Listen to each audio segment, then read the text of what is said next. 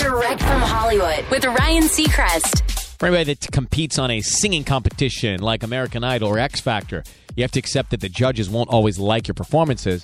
It comes with the territory. But Liam Payne's audition for X Factor way back in 09 is different because the only judge that didn't give him a standing ovation was the woman who would eventually go on to be the mother of his child, Cheryl. Fans have long held theories as to why, but Liam just revealed there's kind of another judge to blame. Simon Cowell. Liam tells Roman Kemp, Cheryl and I eventually spoke about it. There was another act earlier in the day Simon didn't stand up for, and she thought he should have. So when it came to be my turn, she didn't stand up for me to make a point. So in reality, Cheryl did like the performance, and clearly the guy behind it as well. Liam's latest Live Forever is out now. That's direct from Hollywood.